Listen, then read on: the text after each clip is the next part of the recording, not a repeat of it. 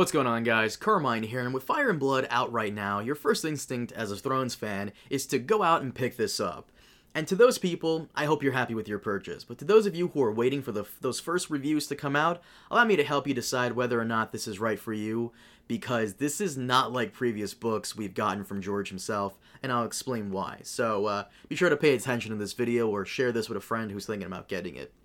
So obviously this is a history book, but I've been seeing a lot of people comment that they weren't really aware of that fact or what a history book meant in terms of Game of Thrones. Because if you read the other books, there are pages dedicated to actual history that characters go into from time to time.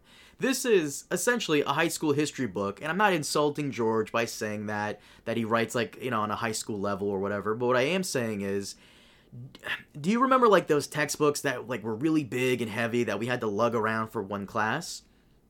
Yeah, this is essentially that, pretty much. Now, obviously, you're going to see reviews on Amazon or from other YouTubers praising this book, and to that I say, don't listen to that because most of these reviews are bullshit. It just came out and there are 700 pages. And I'm sure there are, are people who can read 700 pages in less than 24 hours, but I also highly doubt they're reading this book. But that being said, most of the reviews you'll see are from angry fans who are annoyed that this isn't Winds of Winter, as from my Twitter page I showed you, and from people who love everything George does and worships the ground he walks on. So beware. But that being said, this is not a review, but my first impression so far from what I've read. For those of you who don't know, big YouTubers usually get access to movies, shows, video games, and sometimes books ahead of everyone else for review purposes, or just because they're on a list. I am not one of those big YouTubers, but a friend of mine is, and he got his hands on this last week, I believe, and he couldn't finish it, so he had it shipped out to me. And for like the past two to three days, it's been kind of a weird read, and this should make it or break it for you if you plan on getting it. Do you know who Visenya Targaryen is, or who Jaehaerys Targaryen is? Do you care? If the answer is no to both of them, then skip this, because this book reminds me a lot of what Star Wars tries to do, and I'll give you an example of what I mean. Do you remember that scene in Empire Strikes Back when Vader summons several bounty hunters to track down Han Solo, and you have Boba Fett, as well as Bug Guy, Lizard Dude, and Skinny Robot Guy? Yeah, each one of those characters have their own spin off books.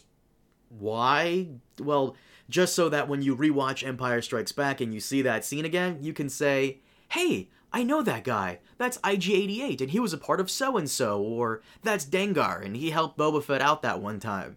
This is basically kind of like that. Yeah. So in Winds of Winter, or when you reread the other five books and someone mentions past Targaryens, you'll know what they're talking about beyond that character's take on it. I remember in, I think it was book one, and I'm sure people will correct me if I'm wrong, I remember being confused as to who Robert was referring to when he mentions a certain Targaryen to Ned on the King's Road.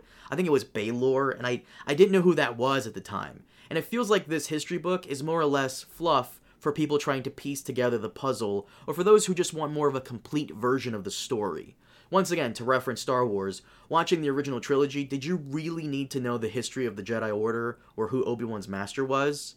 No, not really, but it does help with the world building, and that's fine. However, I will say, without giving too much away, there are instances here that feel like major foreshadowing. And I won't go too much into details, but it feels like George is mapping out the fates of some major point of view characters for the last two books, as well as fixing some flaws here and there that the show set up with dragons.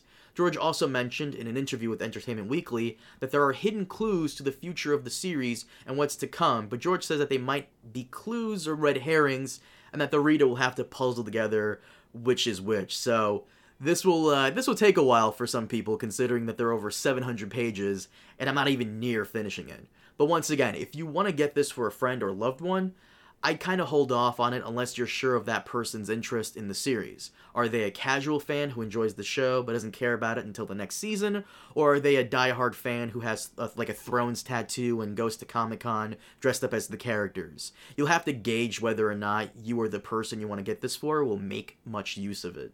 And this is also something that is kind of hard to review, considering that it is a history book and that the person writing it is the guy who created this fictional world. For example, if John Smith wrote a, wrote a book about World War II and left out crucial information about that era in the book, then you can review it and say it's incomplete or that he's incompetent or whatever. But here, George's word is law, and if you've read his other works, then you're familiar with his writing style. So there's not really much here to review. At the end of the day, you're either a Targaryen fan, a collector, or a fan of Game of Thrones history or none of those things, but at $20 on Amazon, which at the time of this recording is on sale from its $35 price tag, I feel like it's a very fair price tag for this.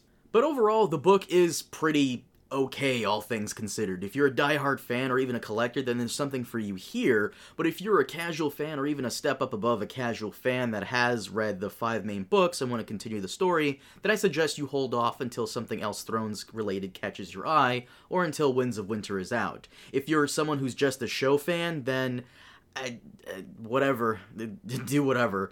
But that being said, don't expect a full blown review from me anytime soon, more so than other parts of the book that I did like and some I didn't, and that I might go into in their own separate individual videos. If you picked it up and are already reading it, or when you do finish it, then definitely come back here and let me know your thoughts. And for those of you who plan on getting it or don't, let me know why or why not in the comment section below. And if you're a fan of the Game of Thrones podcast, yes, we will be discussing this book in depth at a later date. But uh, thank you so much for watching, and I'll see you all next time. Baba Booey.